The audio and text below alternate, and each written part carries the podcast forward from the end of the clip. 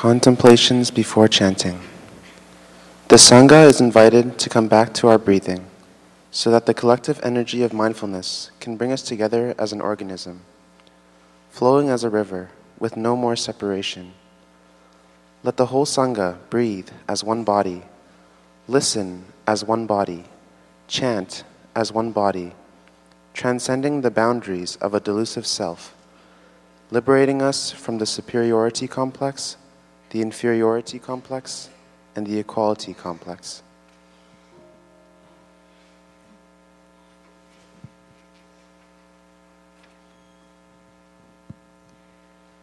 The heart of perfect understanding, the Bodhisattva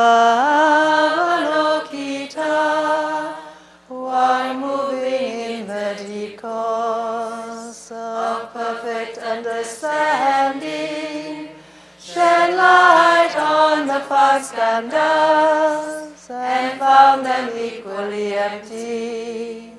After this penetration, he overcame ill being. Listen, Shariputra, form is emptiness, and emptiness is form. Form is not other than emptiness.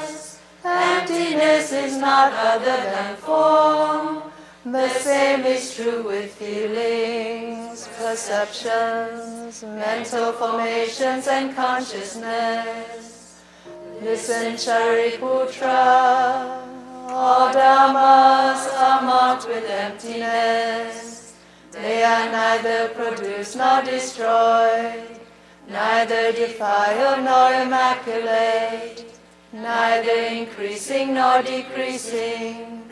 Therefore, in emptiness there is neither form, nor feelings, nor perceptions, nor mental formations, nor consciousness, no eye or ear or nose or tongue or body or mind, no form, no sound, no smell, no taste, no touch, no object of mind, no ranks of elements from eyes to mind consciousness. No interdependent origins and no extinction of them, from ignorance to death and decay, no ill being, no cause of ill being, no end of ill being, and no path, no understanding, and no attainment, there is no attainment the bodhisattvas, grounded in perfect understanding, find no obstacles for their minds. Having no obstacles, they overcome fear, liberating themselves forever from illusion, realizing perfect nirvana. All Buddhas in the past, present, and future Thanks to this perfect understanding, arrive at full and right universal enlightenment. Therefore, one should know that perfect understanding is the highest mantra, the unequal mantra, the destroyer will being, the incorruptible truth A mantra of Prajnaparamita should therefore be proclaimed. Gate, gate, para, gate, para, samgate, bodhi, swaha, gate, gate, para, gate, ze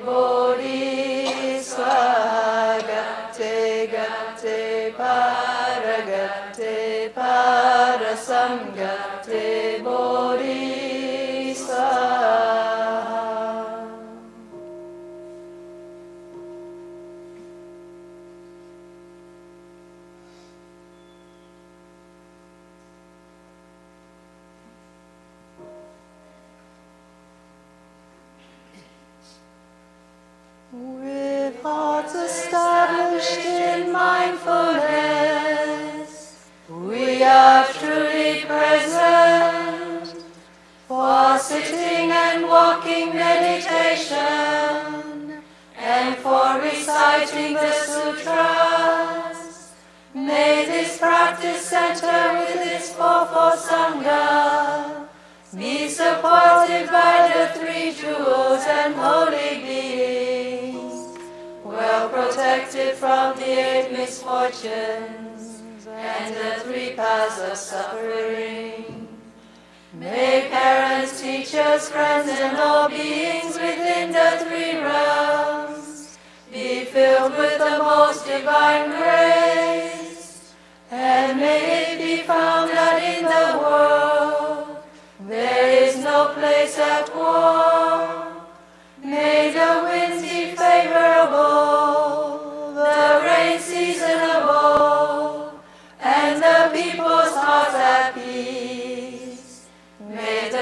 practice of the noble community, diligent and steady, ascend the ten bodhisattva stages with ease and energy.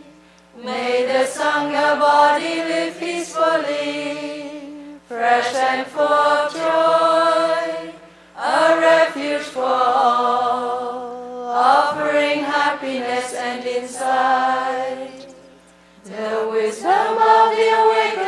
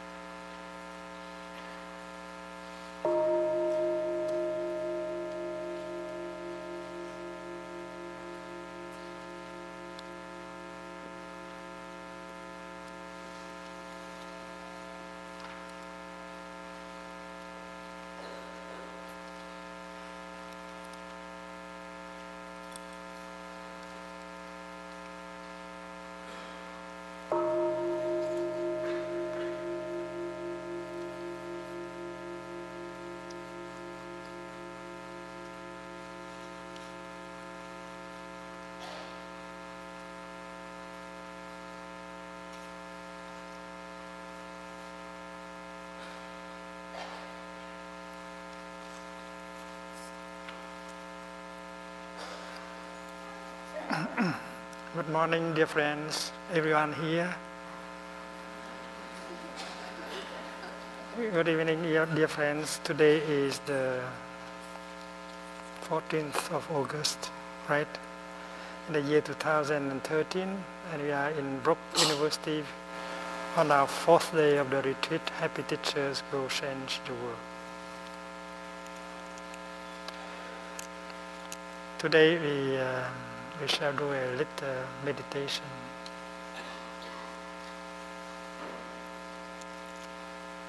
This morning during sitting meditation, we meditated a little bit about the cloud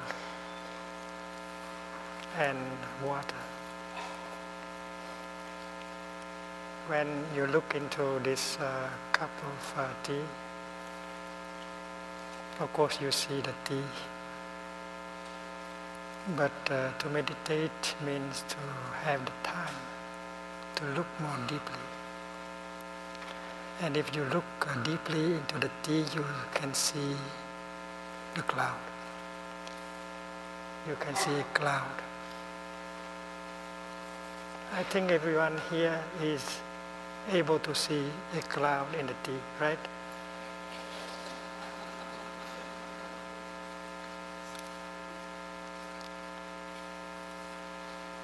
This tea ha- had, has former lives. In one of her former lives, it was a cloud.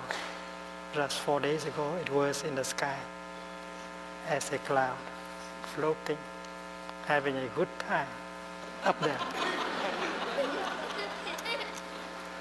and then one day, it died and became uh, the rain. The cloud died in order to give place to, to the rain. And then you think that the rain has also died? The rain died and gave place to the tea. And uh, in a few minutes, the tea will die, in order to give place to a Dharma talk.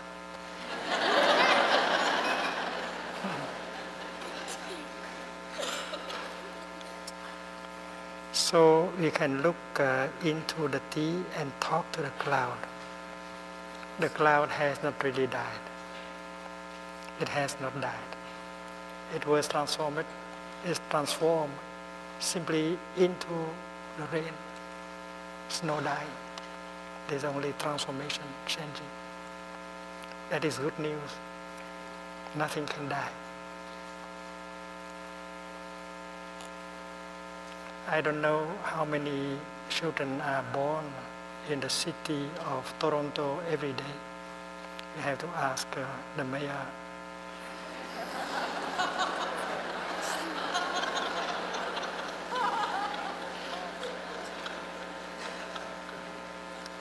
Or maybe we have to ask Google. And we know that many people die in the city of Toronto every day. We don't know how many will die, die today. So when something, when something dies, when someone dies, we suffer. We are sorrowful. But if we practice meditation, we look deeply, we see that uh, nothing can die.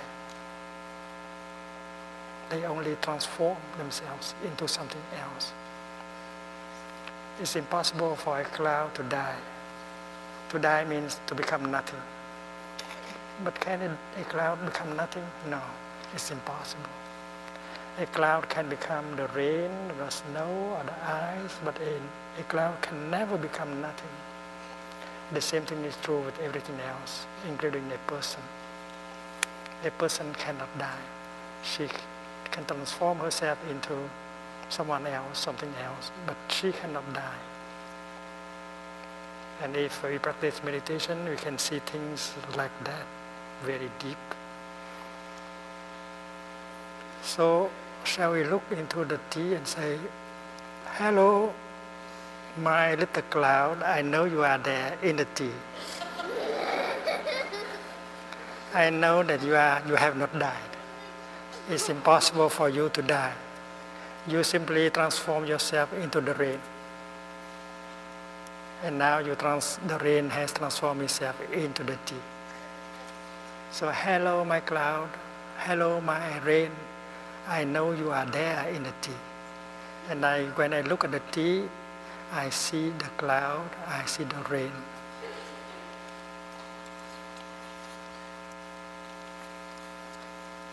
The next time when you eat an ice cream, do some meditation. Looking into the ice cream, there is a cloud inside.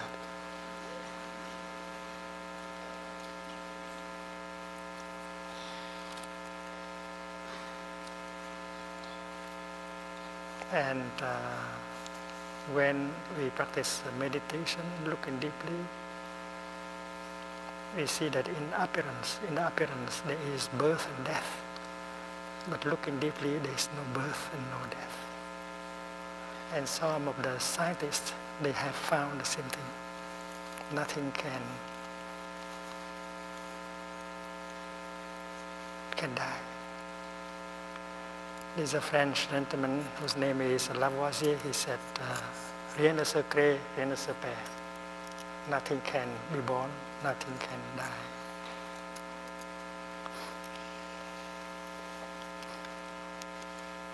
So this is uh, the meditation, meditation on the tea. I show you something else.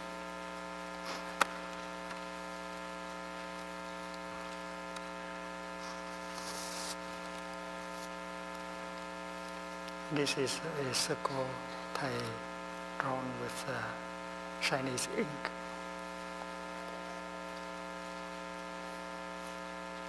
And you know something? There is a cloud inside the circle. There is also tea in the circle. Difficult? No. Because uh, when Thay does calligraphy, he always mix some tea with his Chinese ink. And that is why when you look deeply into the ink, you see the tea inside. And if the tea is inside, the cloud is inside also.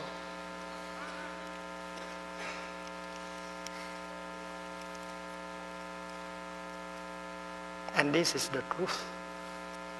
Because every time he does calligraphy, he began to have some tea. He drinks some tea. And, and then he pours some of the tea into the Chinese ink. He mix and he began to draw a circle or to write. So in this circle, there is tea. And this is the truth. You know, the tea leaves uh, were discovered first by Buddhist monks because they found that when they drink uh, tea, they they are able to stay awake, so they don't sleep during meditation, sitting meditation. so the tea has been with the practitioner of meditation for a long time. Generations of uh, practitioners of meditation have been drinking tea to help them stay awake during sitting meditation.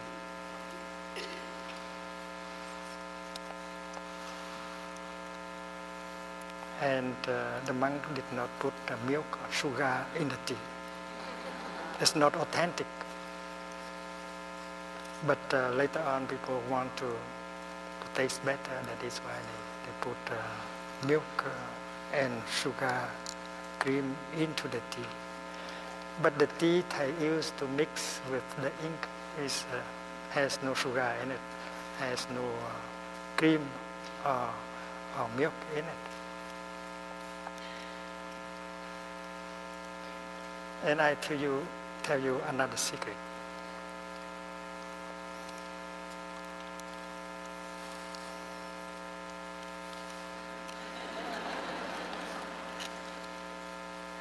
When he began to draw a circle, he began to breathe in. He took uh, about three seconds to breathe in. And he begins here. And he breathes in one second, three second, two second, three second. He, he, he, he came to this place. And his in breath is ended here. And then he began to breathe out. And it takes more time to breathe out. It's about five seconds in order for him to, to join this starting point. That's the way they do, they do calligraphy. Breathing in mindfully, breathing out mindfully. So you do not see only the tea in the circle, but you see his in breath and out breath. That is a secret.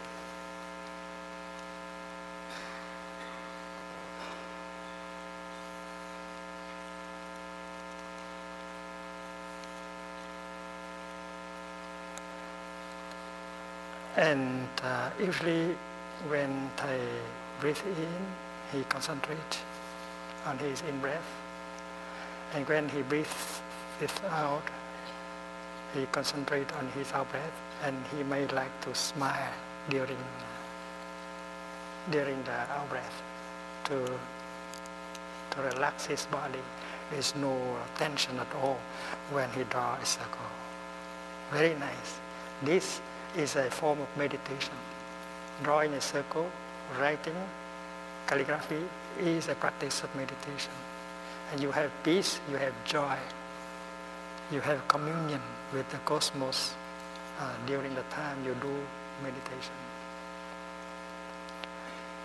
Uh, from time to time, he invites all the cells in, your, in his body to join him in making the circle.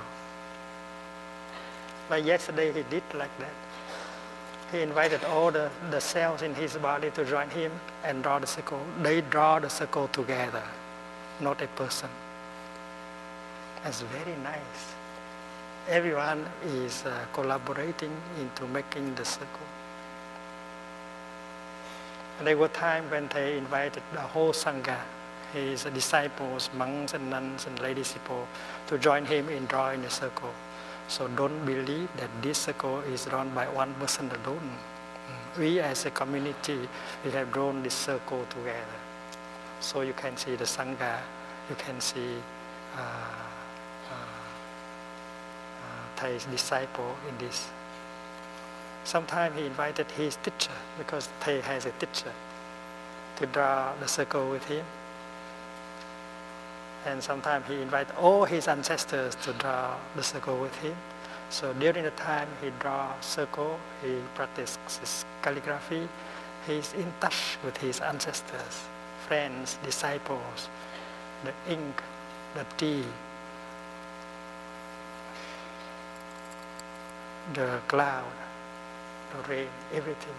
It's very nice to practice uh, calligraphy because this is uh, one form of uh, meditation.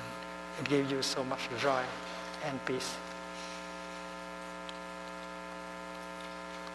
You like to practice calligraphy? You like to try drawing a circle while breathing in and out? We have the time to do that today. Okay? So when you hear the, the small bell, please stand up and salute the Sangha before you continue outside. Okay?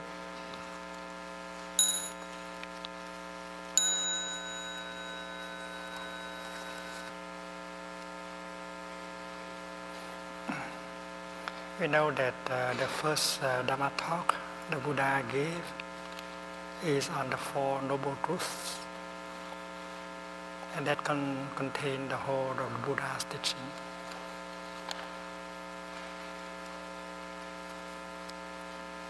And, uh, and the first Noble Truth is about uh, suffering. Buddhism is a very uh, pragmatic practice and uh, the existence of uh, ill being.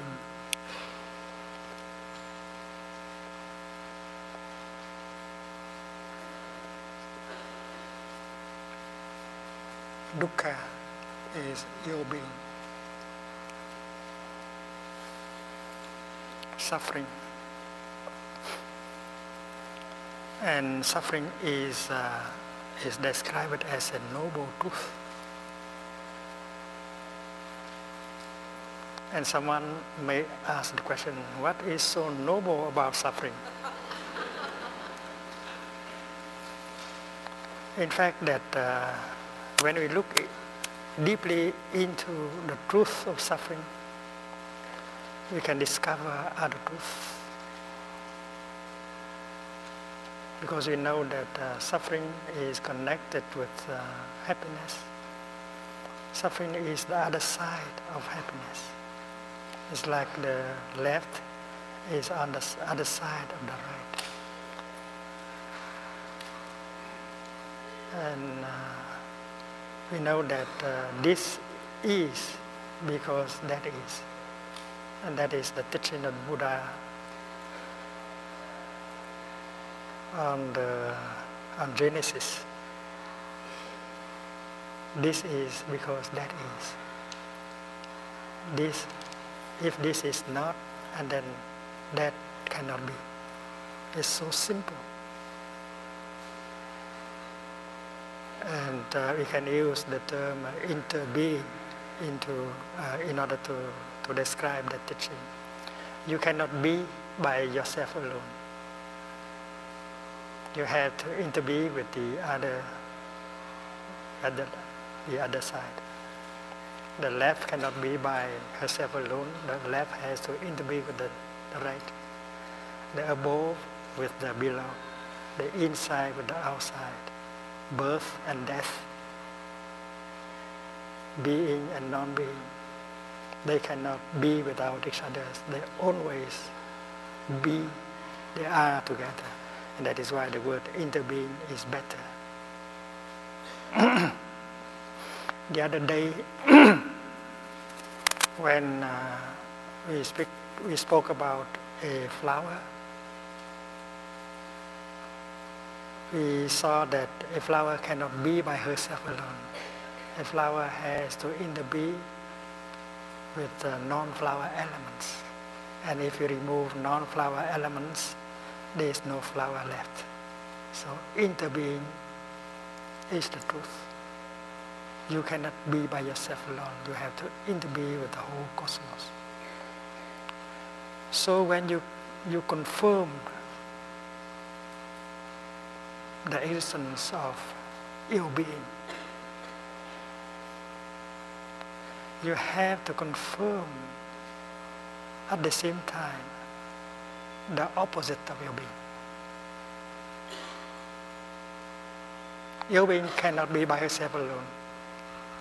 Like the right cannot be by herself alone, it has to interbe with the left. So if ill being is there, something is there also that is well-being. And well-being, that is the third noble truth.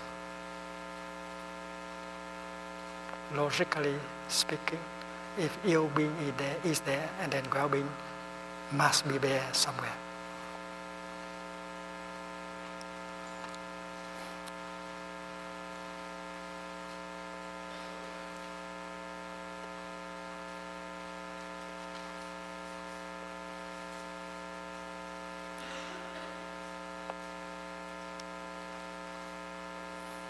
And uh, in the scripture, well-being is described as the cessation of ill-being. The cessation of, of ill-being means the presence of well-being, the same thing. Just like the absence of uh, darkness means the presence of uh, light.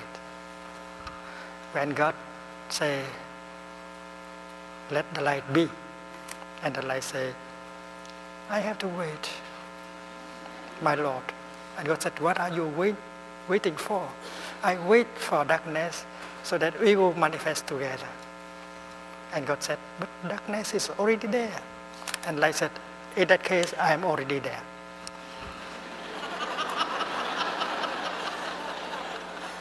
that is the truth of interbeing.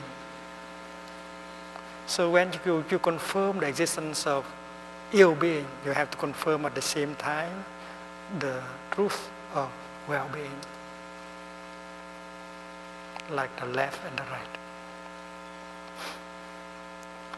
And when you look deeply into the nature of ill-being, you discover the second truth, which is uh, the way of life that has brought ill being to you.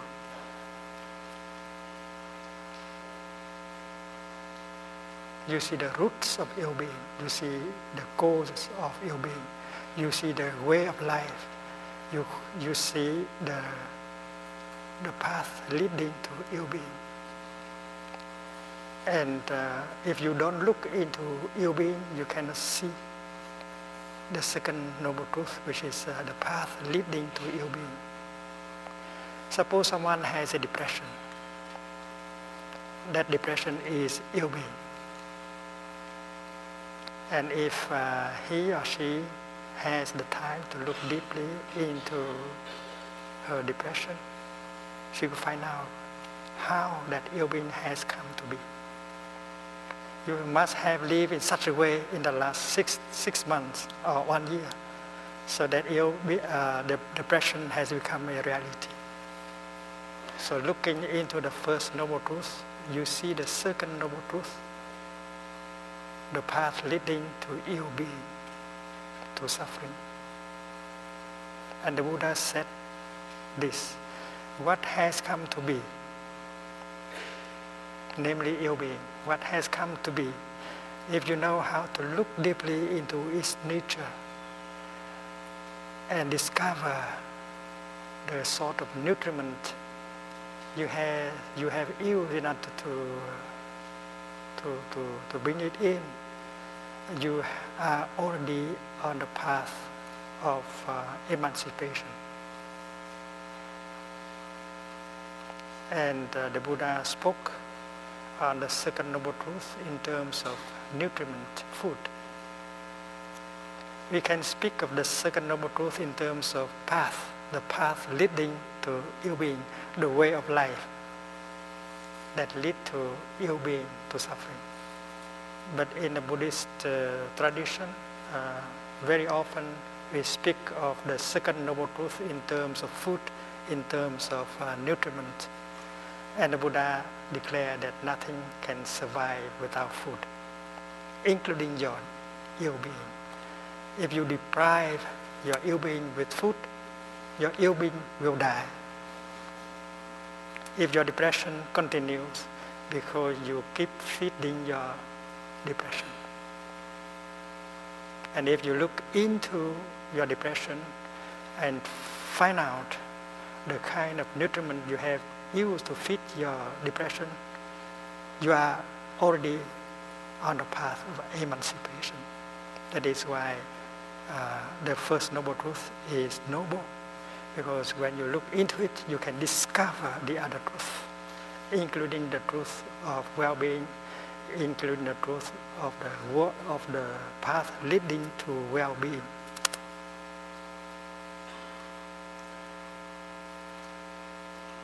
Your love, which is so beautiful, so precious. If you don't know how to feed it, it will die. It will turn into something else like anger or hate. Nothing can survive without food your suffering also, your anger. If your anger continues because you continue to feed your anger, and if you cut off the source of nutriment feeding your anger, your anger will have to die. And that is uh, why the Buddha said nothing can survive without food.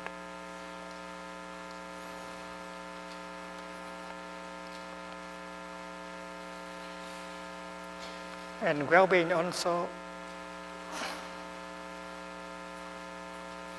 needs nutriments in order to survive. Happiness, your love, your happiness, your joy cannot survive with, without food. And if you have love, if you have happiness, you must learn how to feed your love, your happiness, so that it will not die. And if there is a path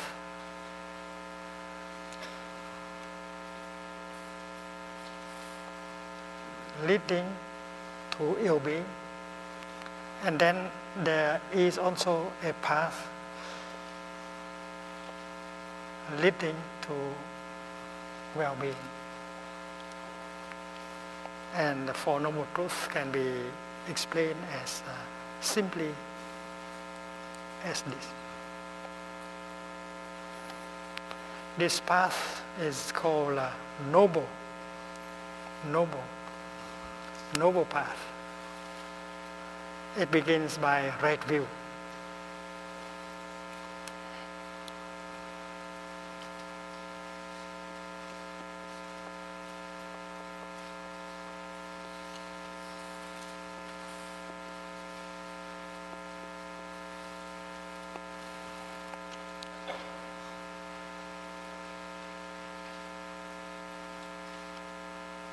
It is called a noble path because it leads to well-being.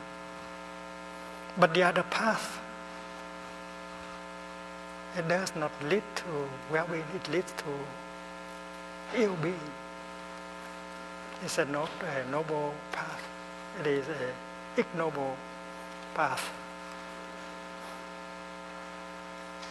And uh, when we see the path leading to ill-being, you see at the same time the path leading to well-being because this path is in the opposite direction. It's so easy, so simple. If uh,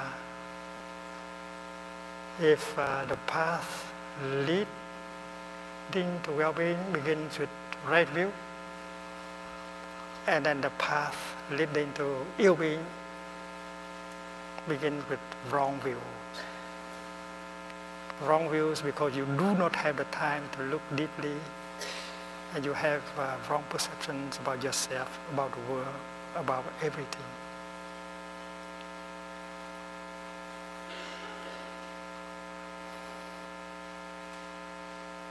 Let us uh, today talk about uh, the four kind of nutriments. It has to do with uh, the fifth uh, mindfulness trainings.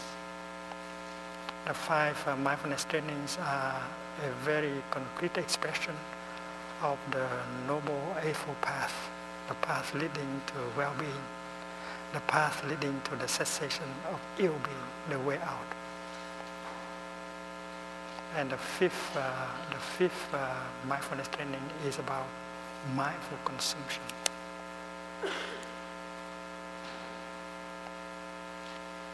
Unmindful consumption will lead to ill-being, and mindful consumption will lead to well-being.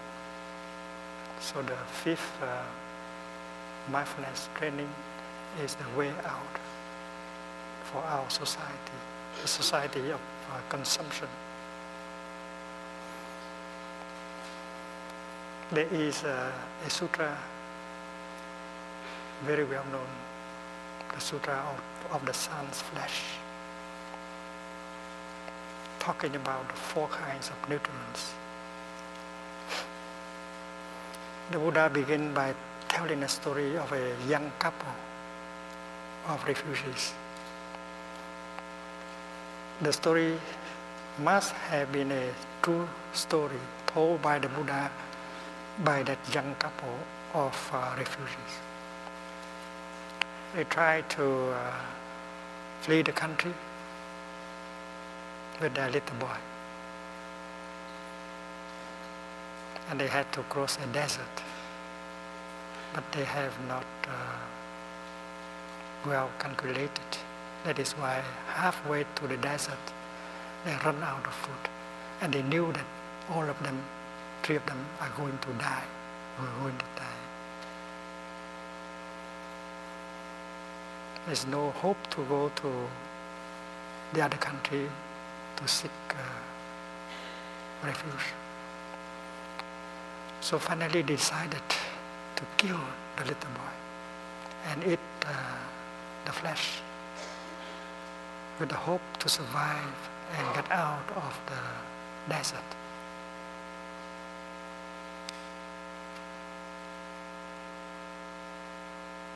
It's a terrible kind of decision.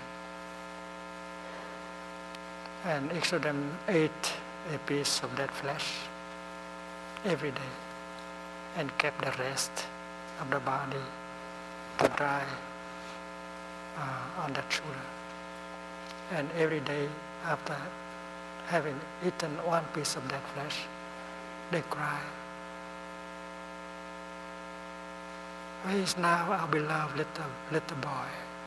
And they pull their hair, they beat their chest, and they suffer. But finally, they got out of the desert and was accepted as uh, refugees. And the Buddha, uh, after told, telling, uh, having told the story to his monks, asked them, "My dear bra- uh, friends, do you think that the couple enjoy eating the son's flesh?" And uh, the monk said, "No, dear teacher, it's impossible to enjoy eating one's own uh, son's flesh." The Buddha said, "In that case, we should eat in such a way." that can retain compassion in our heart. Otherwise, we'll be eating the flesh of our sons and daughters. And this is about the first kind of nutriment, edible food.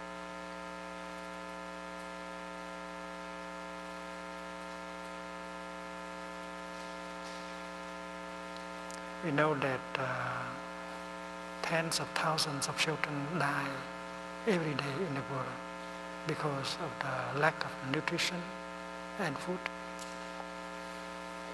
And we have been using the grain, the amount of grain that we have uh, grown in order to make uh, alcohol and meat. We cut the forest, we pollute the air, the water, we destroy uh, many forms of life in order to have a piece of meat to eat a glass of alcohol to drink that is equal to eating the flesh of our children and drinking the blood of our children. And if we continue like that, there will be no compassion left in our heart. And without compassion, we cannot relate to another living being. We cannot be a happy person. That is why mindful eating help us to protect life, to preserve uh, understanding and compassion in our heart so that we can be a happy person.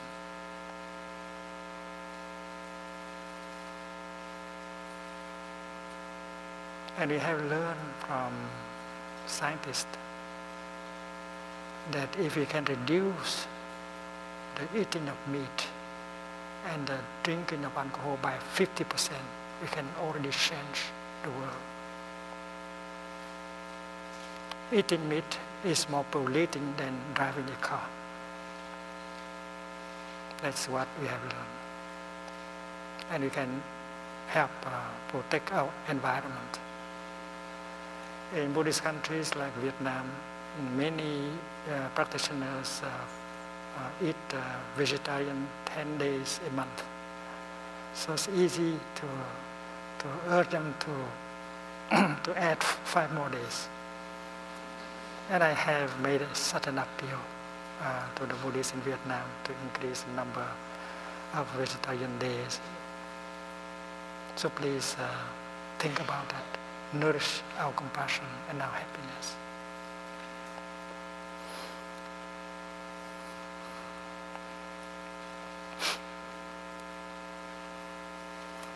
So the first uh, source of nutriment is uh, edible food.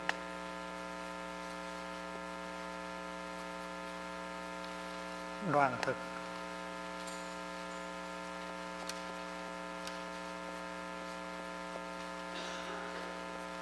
The second source of nutriment is uh, sensory impression.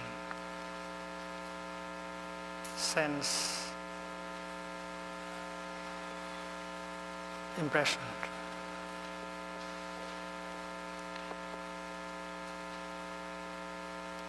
We have six sense organs eyes, ear, nose, tongue, body, and mind consciousness. And we consume with our eyes, our ear, our nose, our body and our consciousness.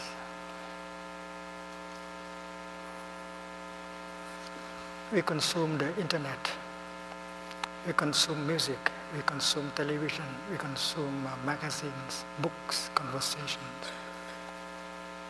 And many of the items we consume are highly toxic. Even a conversation. A conversation may be full of hate, anger, and fear, and despair. And if we listen to one hour, we got a lot of toxins. We have to protect ourselves.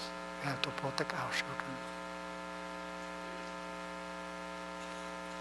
So we should sit down as a family, as a community to discuss a strategy of consumption. And if you are in the city council, you may like to invite other members of your council to discuss about protecting the citizen in your city and the children in your city because many of them are intoxicating themselves by the consumption, by that kind of consumption, sensory impressions.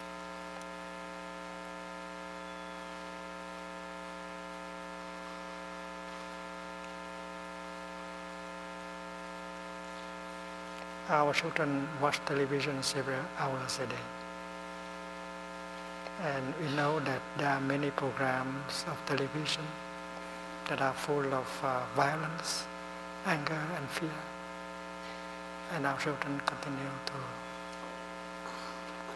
ingest these kind of toxins into themselves. So there must be a kind of Dharma sharing, Dharma discussion in the family, in the city council, in order to protect ourselves and protect our children. Physical health, mental health, and the health of our society, the health of our planet.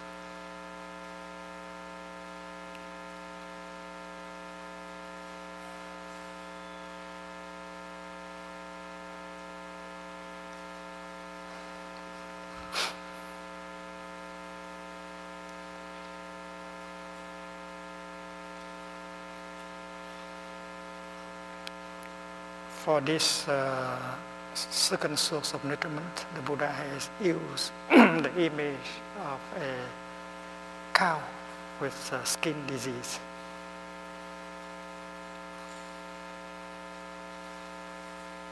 That cow has a serious uh, skin disease and she almost has no skin anymore. When she lie down, all the insects come and suck the blood. When she came close to a old uh, well, the insect uh, in that come out and suck the blood. And when she goes to the water, well, the many creature, tiny creatures came and suck the blood. So she has no way to protect herself because she has no skin. So if we do not have mindfulness of consumption, we have no skin to protect ourselves. We allowed the sensory impressions to penetrate into our body and our mind and intoxicate. When you drive through the city, even if you don't want to consume, you consume anyway advertisement, the music, and what you hear, uh, you see, are items of consumption. So, if we are a legislator, we should meditate on that. We should try to protect our people. We should prevent other people to get rich by producing the kind of products that intoxicate us and intoxicate our children. They cannot, in the name of freedom, intoxicate us and poison us by the product. Even film, uh, magazines and books and musics and electronic games and so on. we should have a national debate on this problem. If we want to really to, to, to preserve the health of our nation, our people, and if you are journalists, educators, please meditate on this, write an article, and teach about uh, mindful consumption. It's very important.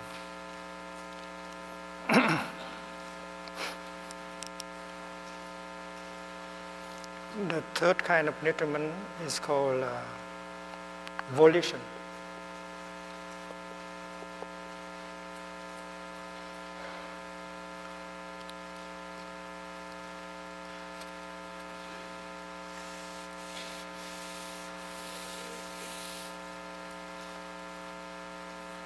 Tư niệm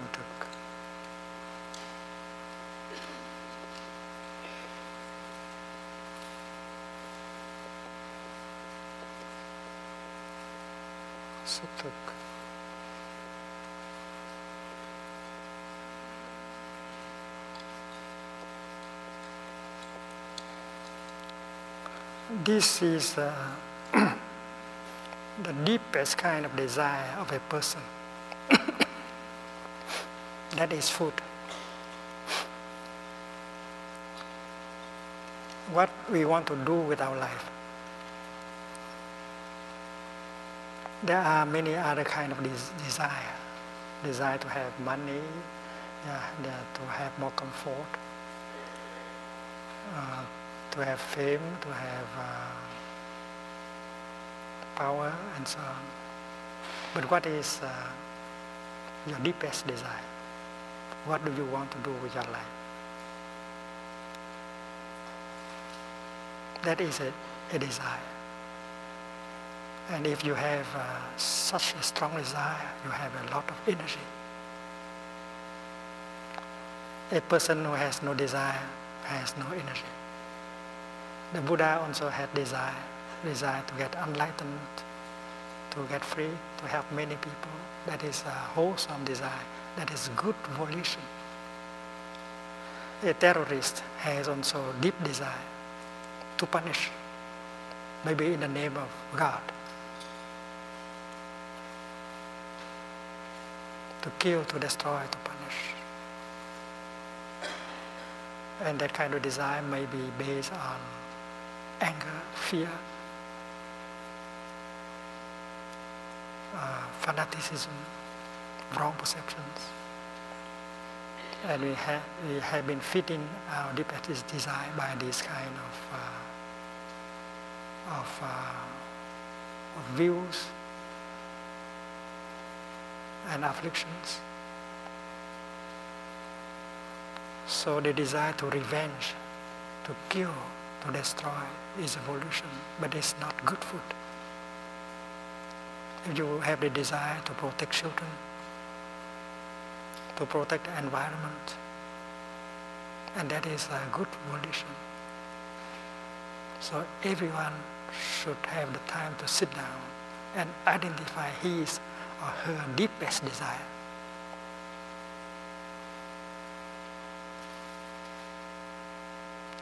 And to find out whether that desire is constructive or destructive.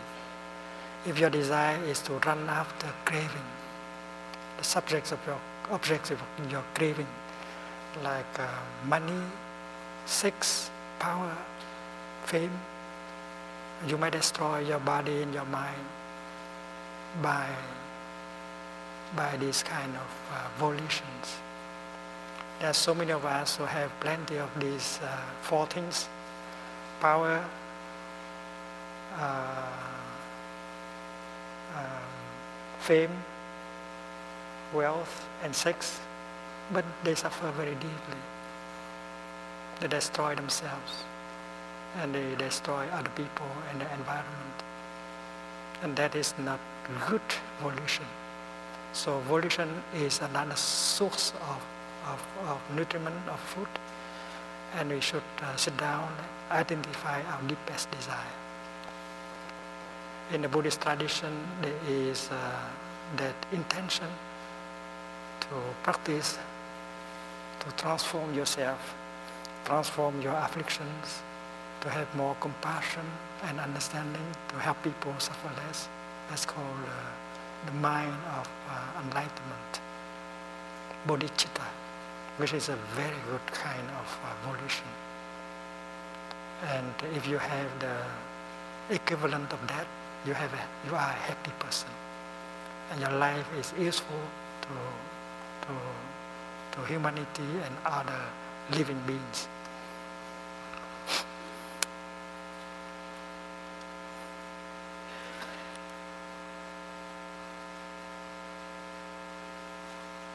And the fourth uh, uh, source of nutriment is called consciousness. Consciousness as food.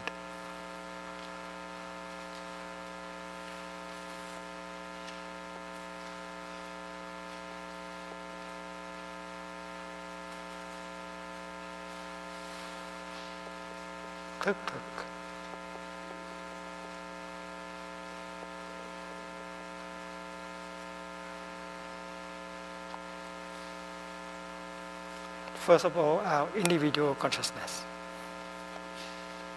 Each of us has our individual consciousness, mental consciousness, and store consciousness.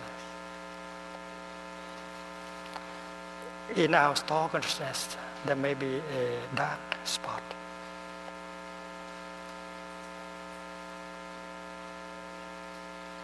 Maybe we have been uh, abused as a child in the past. We have suffered quite a lot as uh, a child. And the memories of suffering are still there, very vivid, and it is in that corner of our uh, store consciousness.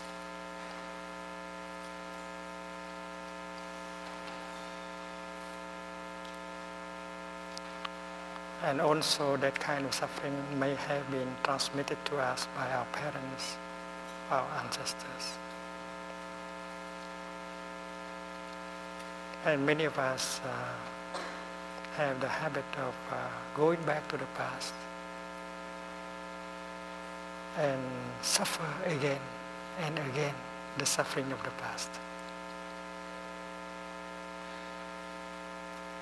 We don't follow the teaching of the Buddha that the past is already gone, we should be able to enjoy the wonders of life in the present moment.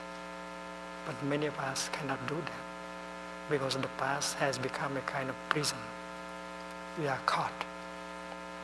And we go back always to the past and relive again and again the suffering of the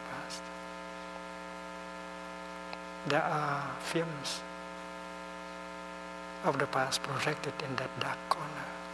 And we go back day and night and watch the film of suffering in the past. We need someone like a teacher or a friend to try to take us out of that dark corner of our consciousness.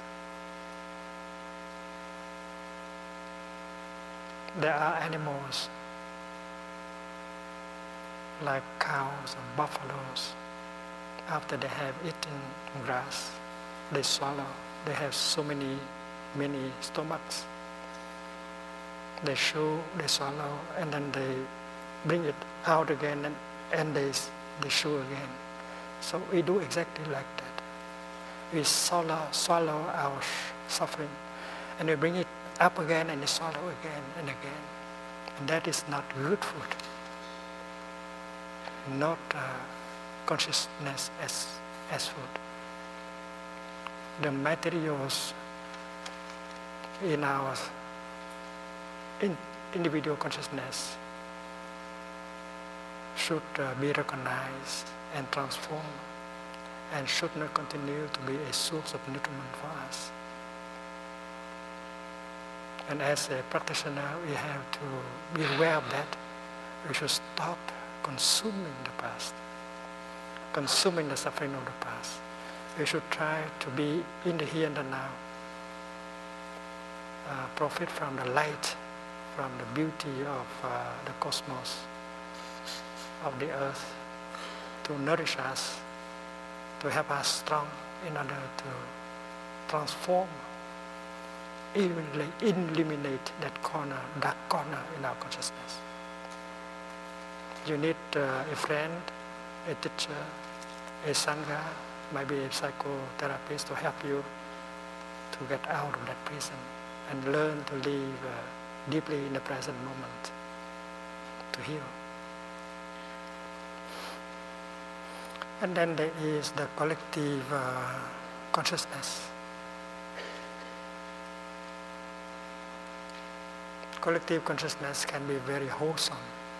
Like uh, when we come to a retreat like this, and 1,300 people breathing together, smiling together, working together, we produce a very handsome, a wholesome energy of peace and joy. And that is a very good uh, nutriment, very good food. Last year, while uh, giving a Dhamma talk in northern Germany, I saw four young mothers sitting in the front row and nursing their babies. Of course, the baby did not understand the talk. but they inherited, they benefit from the peaceful, loving atmosphere in the home.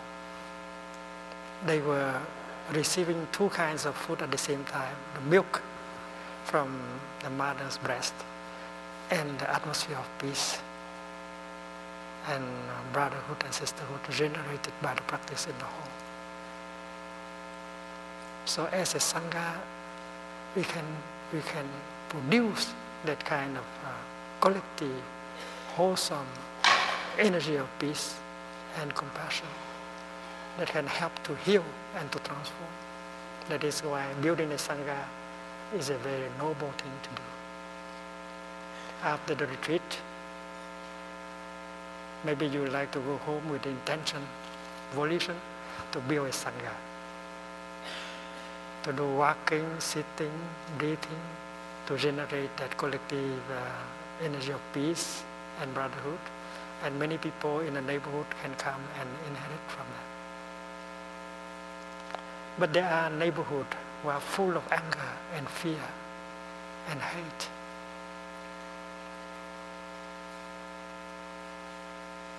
And the collective uh, energy of anger and despair is so destructive. If you happen to spend a few days in that neighborhood, you feel you feel that you suffer. And if you happen to settle in that neighborhood, you should know that you have to pull out as quickly as possible. Otherwise, you will be like them, thinking, acting in a hateful way, in a violent way, and your children will do that. Not because we want to abandon the suffering people, but we have to take care of ourselves first. We have to pull out and heal ourselves. And if we can go back in strength as a Sangha, we can help that neighborhood to transform. You know, the collective, a collective uh, energy of uh, hate, of anger, of fear is very destructive. It leads to killing, it leads to committing suicide.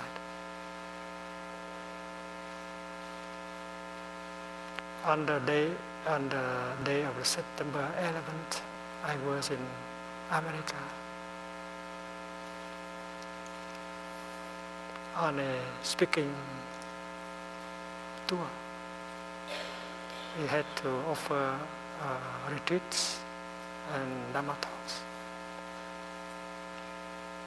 And I felt that collective energy of anger and fear in America.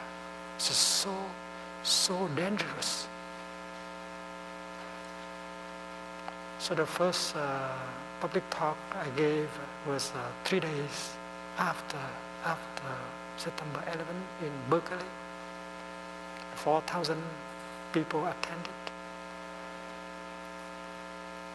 And uh, as uh, I asked uh, all the monas, uh, all members of the monastic sangha to join me and help the crowd to practice calming, because the the feeling of anger and fear is so overwhelming, we practice uh, breathing, calming. We know that uh, acting, reacting with that kind of consciousness, uh, uh, collective consciousness of fear and anger is very dangerous. And a number of days later, I gave uh, another talk at the Riverside Church in New York City and, and people to practice the same kind of practice, calming down. When I board the plane to go to another city, I could feel the anger and the fear of everyone sitting in the plane. And the pilot tried to say something to cheer people up, but uh, he, he did not succeed.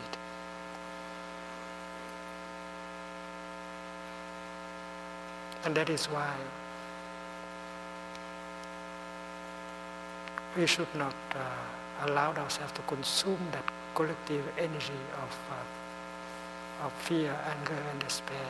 It's not good for our health and not good for the health of our children if that neighborhood produce so much hate and despair and anger, we should not continue to be there because if we do, we will be like them very quickly, our children also. That is why we have to learn to protect ourselves and try our best to come back to help when we are stronger. This is the four kind of nutriments that the Buddha uh, uh, spoke about. And um, I have a friend who, who is uh, in the faculty of the Department of Nutrition in Harvard University. She wrote a book, uh, Savor, on uh, eating, mindful eating and I advise her to print uh, the text, the whole text of the sutra inside. Mindful consumption is the way out. And this is a national problem. It's a world problem, not only a family problem.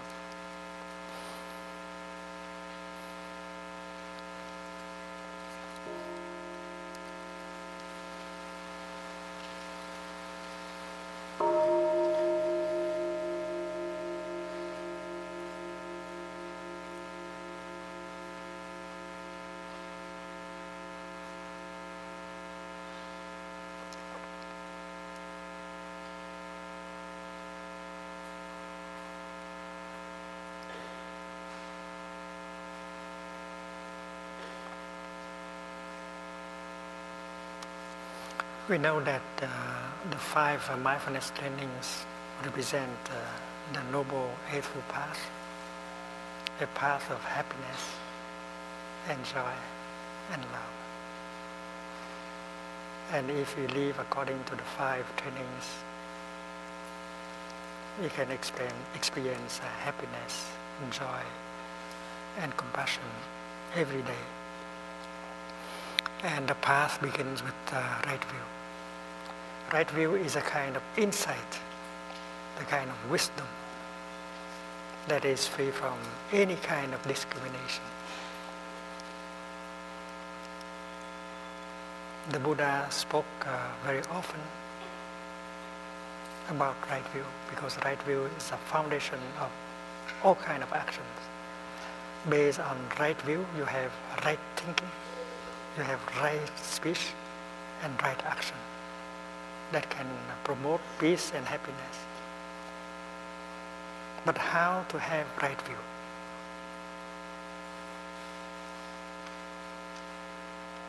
And we know that uh, the practice of mindfulness, the practice of concentration always lead to right view.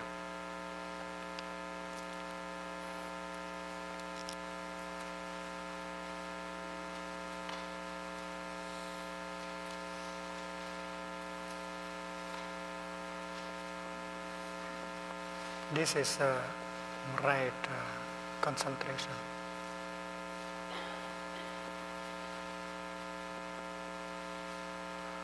And another energy is uh, related to that, that is uh, the energy of mindfulness.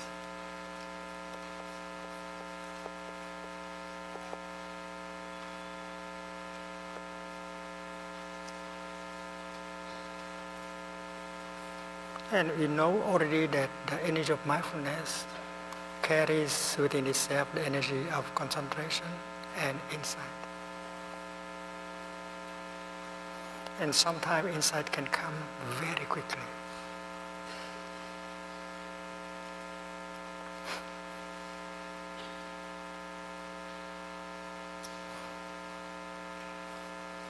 If you have the list of uh, mental formations,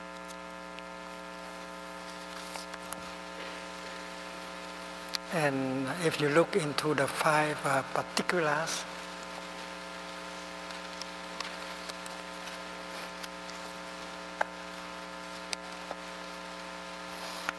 you see that uh, the five particulars are intention, determination, mindfulness, concentration, and insight.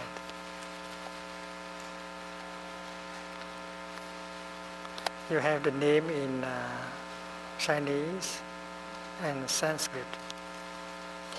This is uh, smriti, this is a samadhi, this is uh, mati prajna. We know that mindfulness is a kind of energy that help us to be aware of what is going on in our body, in our feelings, in our perceptions and in the objects of our perceptions. The energy of mindfulness helps us to be fully present in the here and the now so that we can get in touch with uh, the wonders of life that can nourish us and heal us. And uh, mindfulness always help increase uh, concentration and together mindfulness and concentration can bring insight an insight uh, of uh, many layers. An insight can be obtained very quickly. When you breathe in mindfully, and if you concentrate on your in breath, you may find out very simple things, like uh, you are alive. Breathe, I breathe in, and I find out that I am alive, that I have a body. I know I have a body that is already an inside. I'm alive, I'm fully present in the here and the now. That is an inside. Breathing in, I know I am alive. And to be alive is a miracle. It is the greatest of all miracles to be alive. And it's so simple as you breathe in, you know that you are alive because someone who is already dead, she cannot breathe in anymore. As you breathe in, you know that you are alive. And when you breathe out, you can already celebrate the fact that you are still alive. Your lungs are still strong enough to enjoy your in-breath. Your feet are strong enough to touch the earth with every step. So many, many conditions of happiness are available. So insight continue to come like that with uh, mindfulness and concentration. Breathing in, I know I'm aware of my eyes, and I find out that my eyes are still in good conditions. Breathing in, I'm aware of my heart, and the insight is that my heart still functions normally. So insight are not something very far away. You can get many of them right in the present moment with the energy of mindfulness and concentration. And you go deeper and deeper thanks to mindfulness and concentration. One day, a monk whose name is Katyayana came to ask the Buddha, Dear teacher, you often speak about right view. What is right view exactly? And that day the Buddha said, well, right view is a kind of insight that transcends the notion of being and non-being. And this statement is found in a very famous uh, sutra, which is short but very important.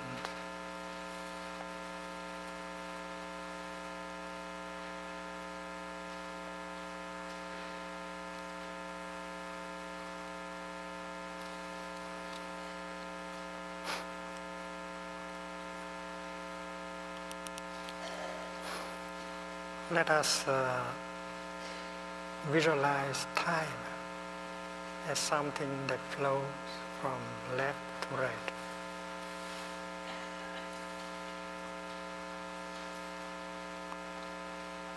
And let us uh,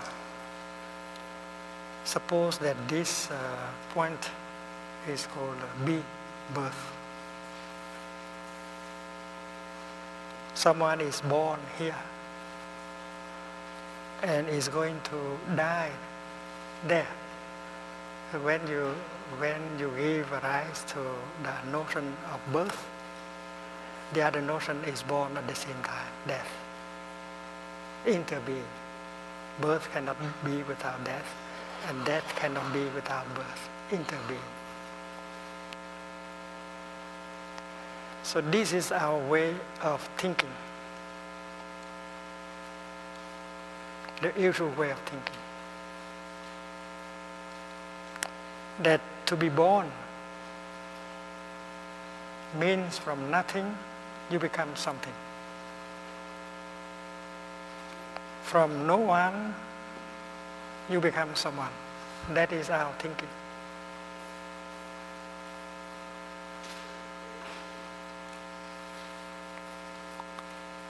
And that kind of thinking is described by Buddha as wrong thinking.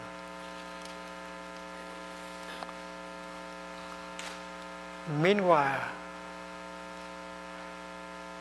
basing on right view, your thinking is called right thinking.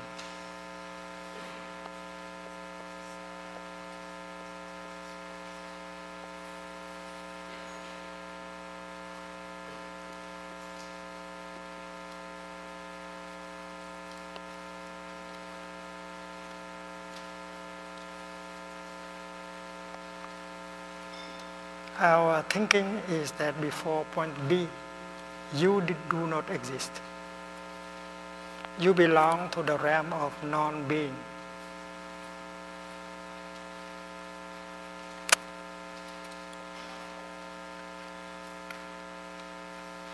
So the segment ending with B represent non-being.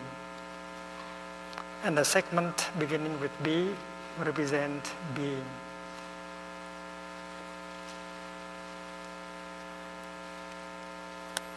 And you continue to be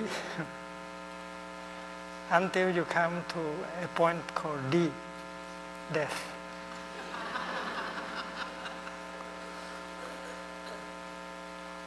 That's uh, the way the majority of us think. And uh, when you come to point D, you cease to be. And you pass from being into non-being again.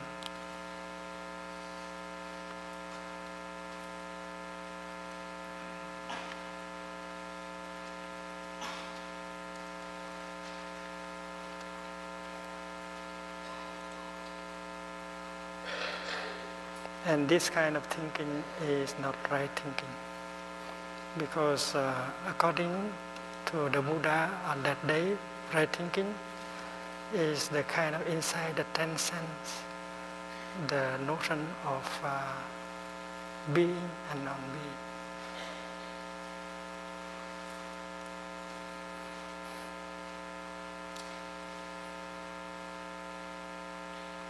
And when we meditate uh, on a cloud, we see that the reality of a cloud transcends the notion of birth and death, being and non-being. A cloud has not come from non-being. This is very clear, easy to see. A cloud has not come from non-being. A cloud has come from the water in the ocean, the steam, the heat generated by the sun. It's like uh, the sheet of paper. Before she expressed herself as a sheet of paper, she had been the trees in the forest. So we can see her former life while we look at her. So the sheet of paper has not come from nothing. So there is no birth, only a transformation. A transformation from water, from steam into the cloud. So the true nature of uh, the cloud is the nature of no birth. Birth is only on the surface. There is no birth. There is only a transformation from one uh, form into another form.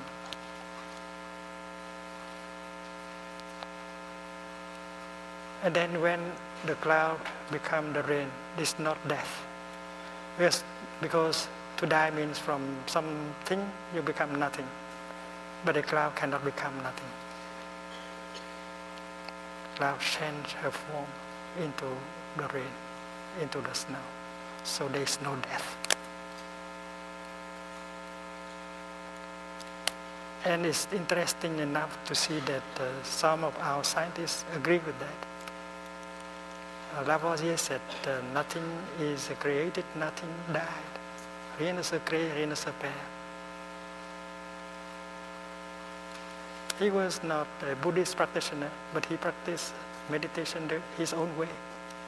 He found the nature of no birth and no death, of energy and matter. And we know that the first law of thermodynamics is that you cannot create matter, you cannot destroy matter. You cannot create energy, you cannot destroy energy. You can transfer. When transform matter into another kind of matter, matter into energy, energy into another kind of energy, energy back into matter, but their nature is the nature of no birth and no death. And if we apply that into our thinking about life, our, our personal life, we may transcend the fear of birth and death. And the, nat- the nature of no birth and no death applied is a sin in matter and energy. And we, the person, the human person, is also matter and energy.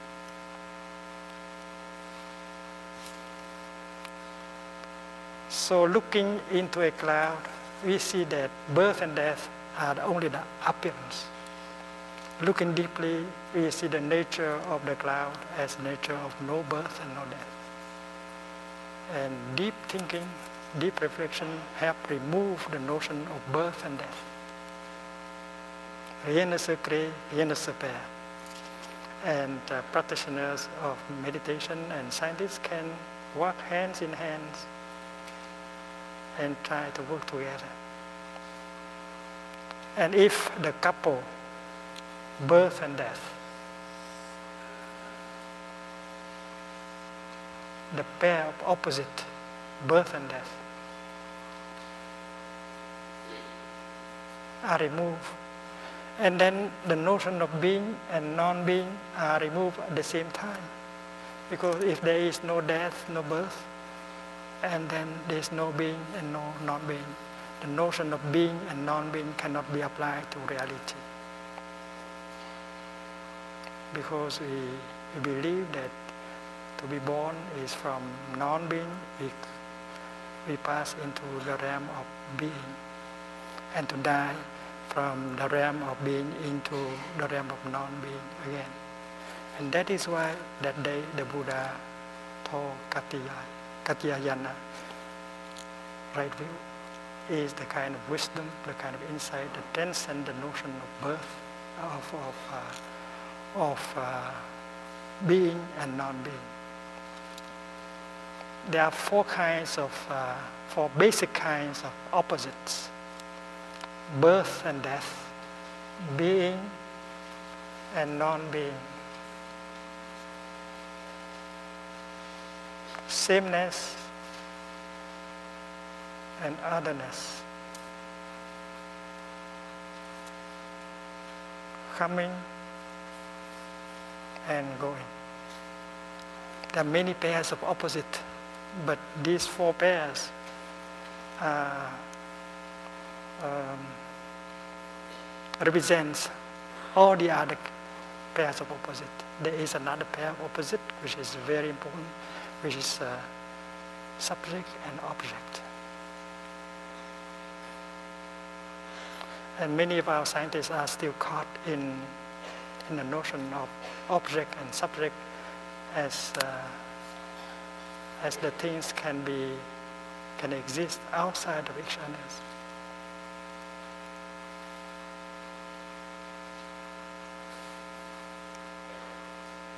And uh, even in the realm of neuroscience, people, many people continue to think dualistically of consciousness and nature.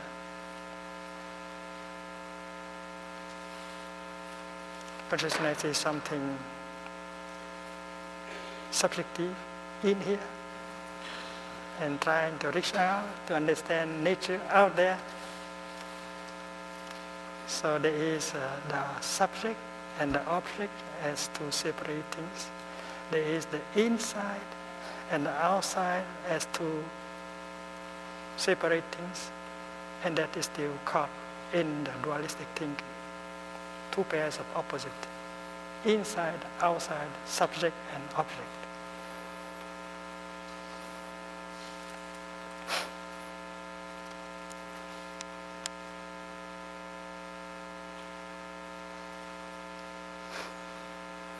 So right thinking on our left.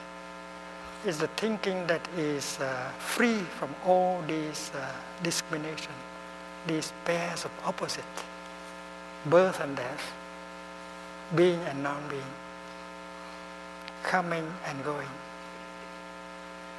the same uh, sameness and otherness. I think we have to say something about this to make it clearer.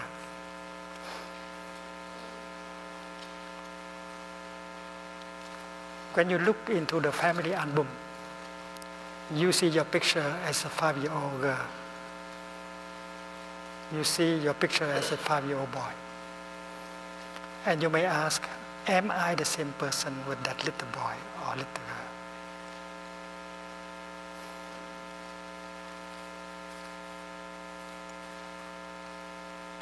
You are not the same because you look so different.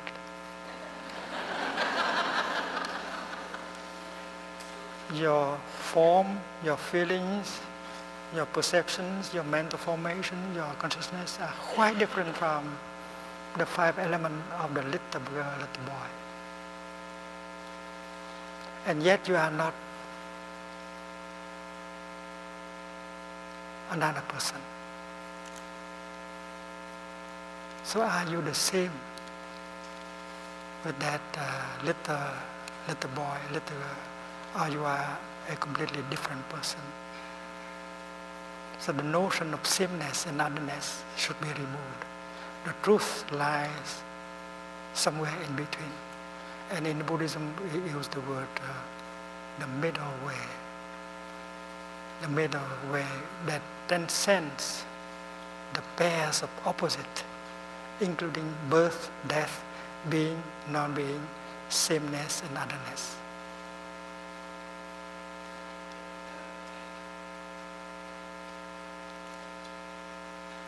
And uh, coming and going. Ta thầy xin cái uh, hộp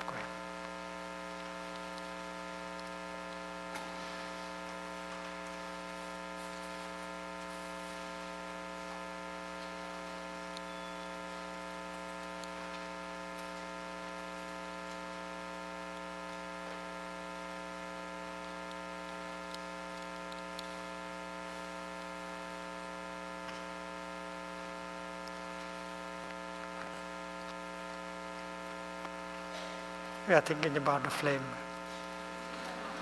And do you think that the flame now belong to the realm of being or non-being?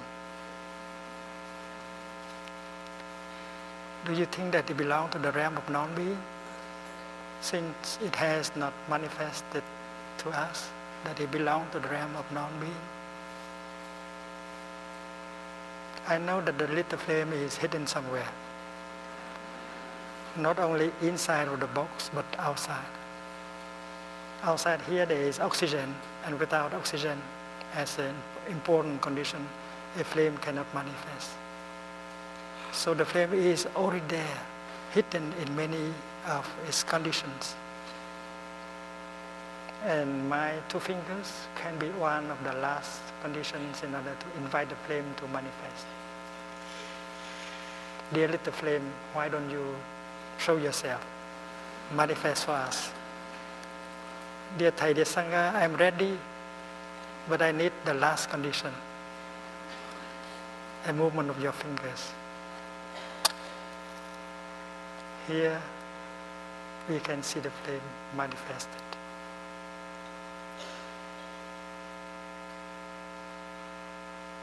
And we believe that it now belongs to the realm of being. Before the manifestation, it belonged to the realm of non-being. We are caught in these two terms. And the expression interbeing can be helpful. It can help us remove the notion of being and non-being. There are theologians who describe God as the ground of being, like Paul Tillich. And we may like to ask, uh, dear Mr. Tillich, if God is the ground of being, and then who will be the ground of non-being? You cannot describe God in terms of being or non-being, because God, the absolute, the ultimate, transcends the notions of being and non-being. To be or not to be, that is not the question.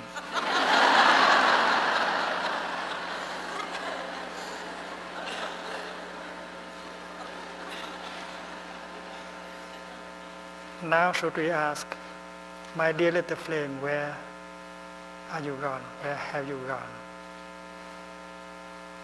Where have you come from? And where have you gone? I miss you. We miss you. And if you listen, you can hear the, the answer. Dear Thầy, dear Sangha, I have come from nowhere. I have not come from Italy. I have not come from Sweden. I have not come from the north, the south, the east, and the west. When conditions are sufficient, I manifest myself. My nature is no coming. My nature is non-local. And we know that the flame has told the truth. Her nature is no coming.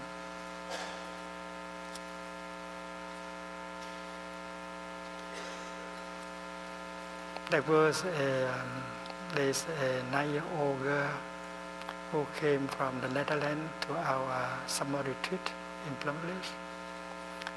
And she was so good a practitioner.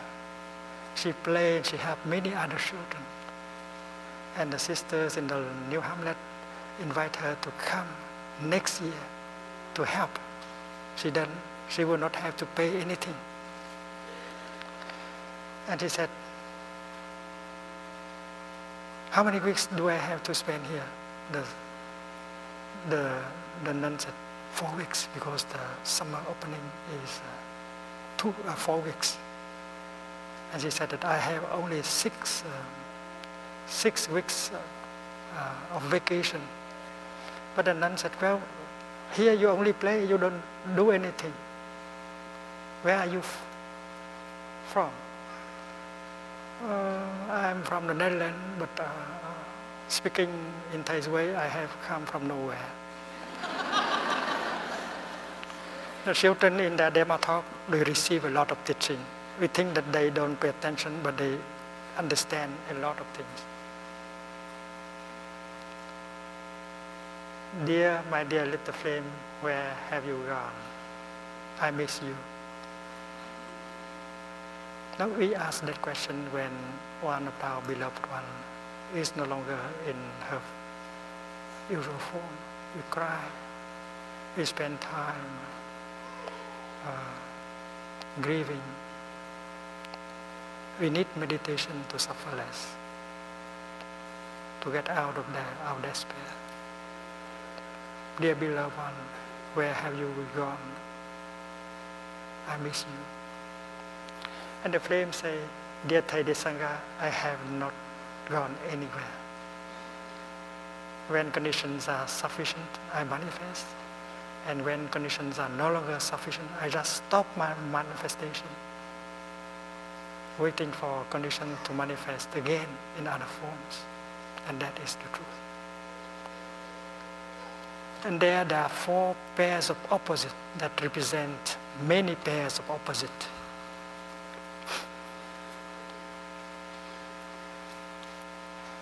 Birth and death, being and non-being, sameness and otherness, coming and going. And right view is a kind of view that transcends all these notions. And when you transcend the notion of birth and death, being and non-being, you are free from any kind of fear and discrimination. That is why any thought that you produce based on that right view is right thinking. And good practitioners are capable of producing thoughts like that several times a day in the line, the direction of, of right thinking, full of understanding, free from discrimination, full of compassion. And as you produce a thought of understanding and love, that thought begins to heal you and begin to heal the world. Right thinking, that is good practice. You don't need anything. You don't need uh, money or electronic uh, device. You don't need anything. With that kind of uh, right view, you can produce uh, thoughts full of understanding and love that has have the power to heal you and heal the world. If someone produces a thought of full of hate and despair, that will destroy himself and destroy the world.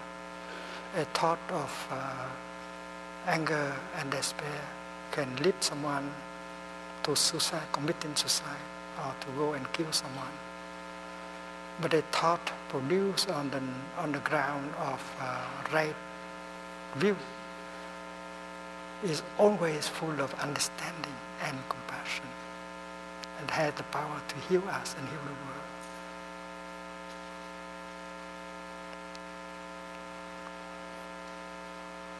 And then next to right thinking, you have right speech.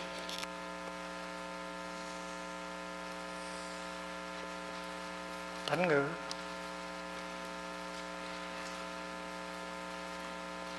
right speech and uh, deep listening, compassionate listening.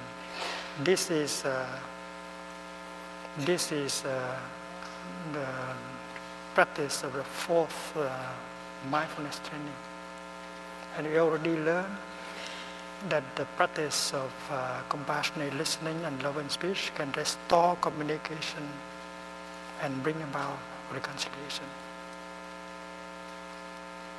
In a few hours or four or five days of practice.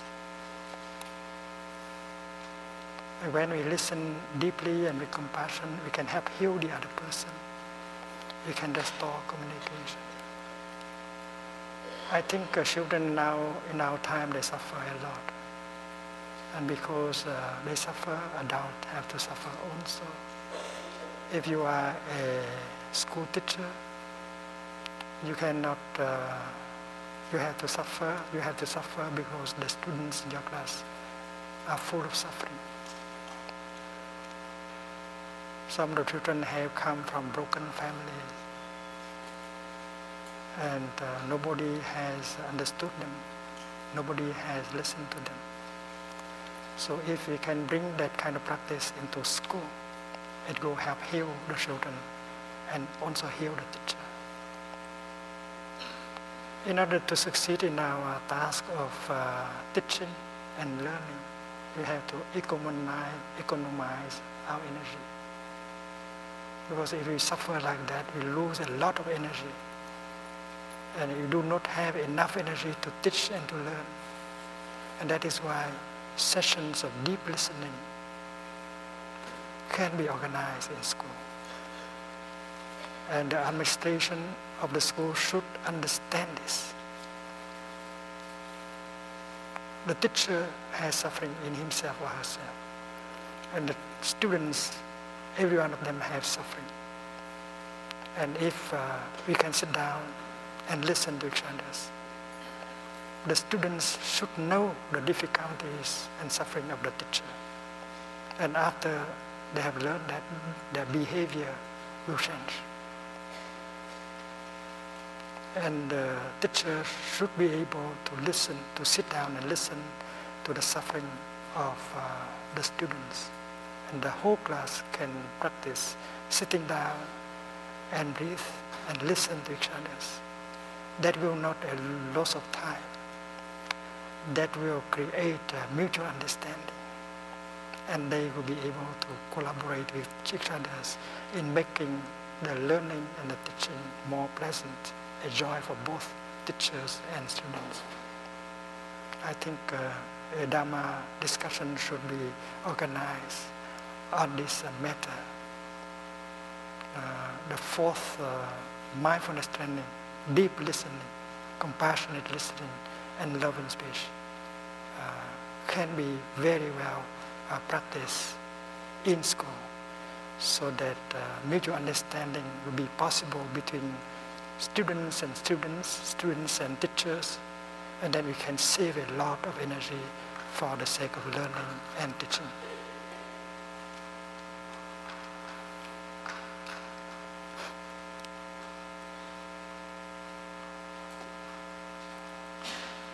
When you write a letter, that is uh, right speech. If you write a letter full of understanding and compassion, the healing is taking, taking place right when while you are writing the letter. You feel wonderful, you feel light, you feel healed if you can write a letter of uh, full of understanding and compassion and forgiveness the other person has not read the letter, but the letter already has an effect on you. And uh, the practice of the fourth uh, mindfulness training, love and speech, and deep listening can help uh, reconcile and bring peace and reconciliation, uh, uh, communication.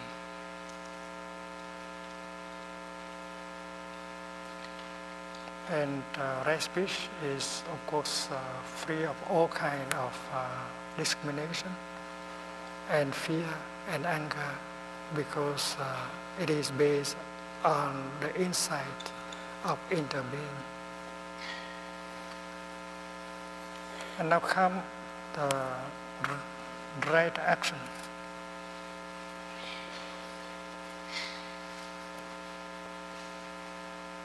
This is the kind of action taken by our body. Anything we do with our body that can help uh, protect, save, support is called uh, right action. We protect lives, we protect uh, the environment, we preserve uh, uh, life, and uh, these are three aspects of our action. In Buddhism, uh, we have uh, the word karma, which means action. Nghiệp.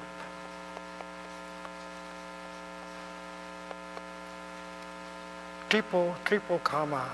Your action is uh, triple.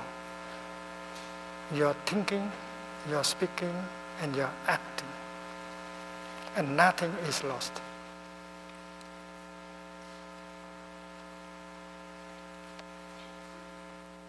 This is the kind of energy that you produce every day. A thought that you produce is energy. It will not be lost.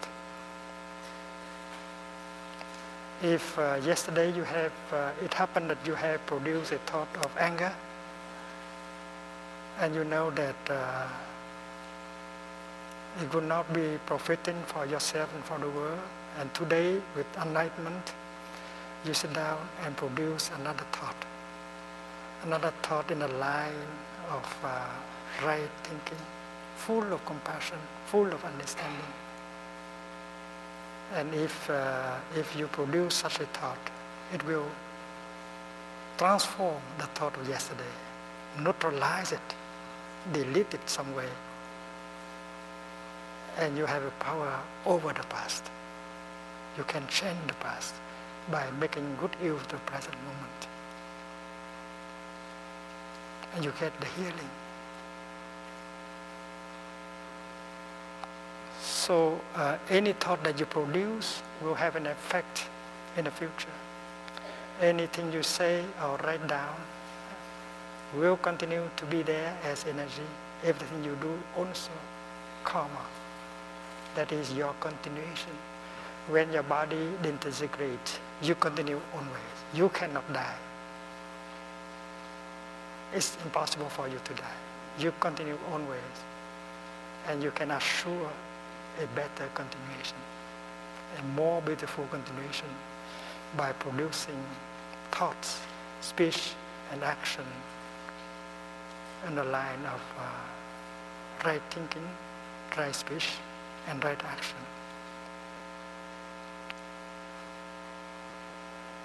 This uh, this action, this karma is you and not this body.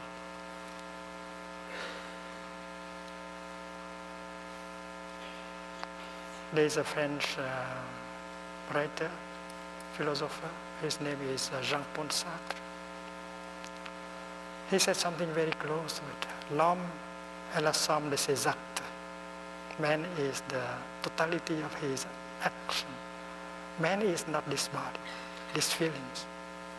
But the action that will last for a long time, that will be uh, revealed in other forms, like uh, like uh, a cloud that is uh, that has acid in it will produce uh, acid rain. So if uh, our thinking, our speech, and our action are full of compassion and understanding, and then we will have a beautiful continuation. You cannot die, you continue always, rien ne se. Therefore,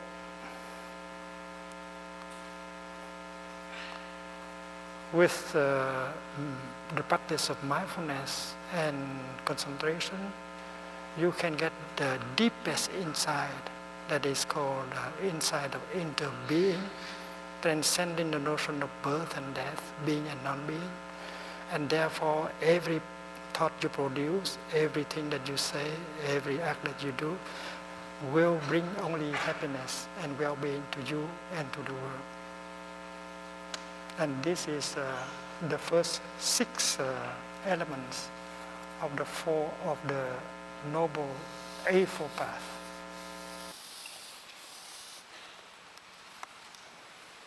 and uh, two other elements.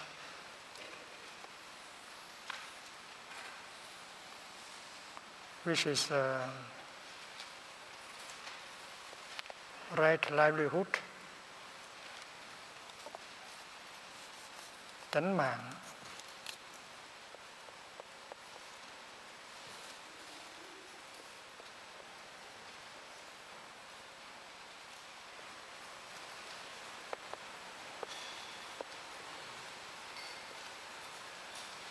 the kind of job, the kind of uh, career that you take up, the way you earn your life uh, should reflect uh, the inside of interbeing, and therefore is not harming to other species and harming to the environment. And finally, you have uh, right um, right diligence.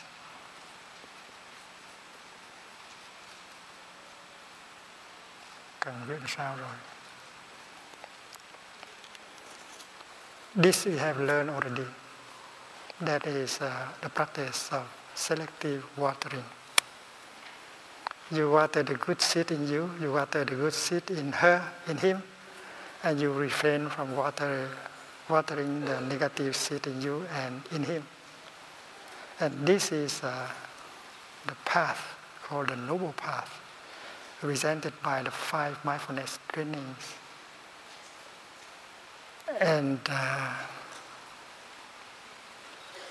one thing that should be said concerning this, the third noble truth, which is a well-being,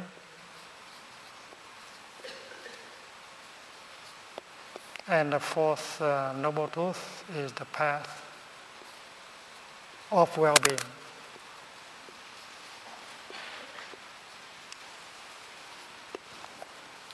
It is better to say the path of well-being than to say the path leading to well-being. Because uh, this is a, a, dualistic thinking. This is the goal, well-being. And this is the path.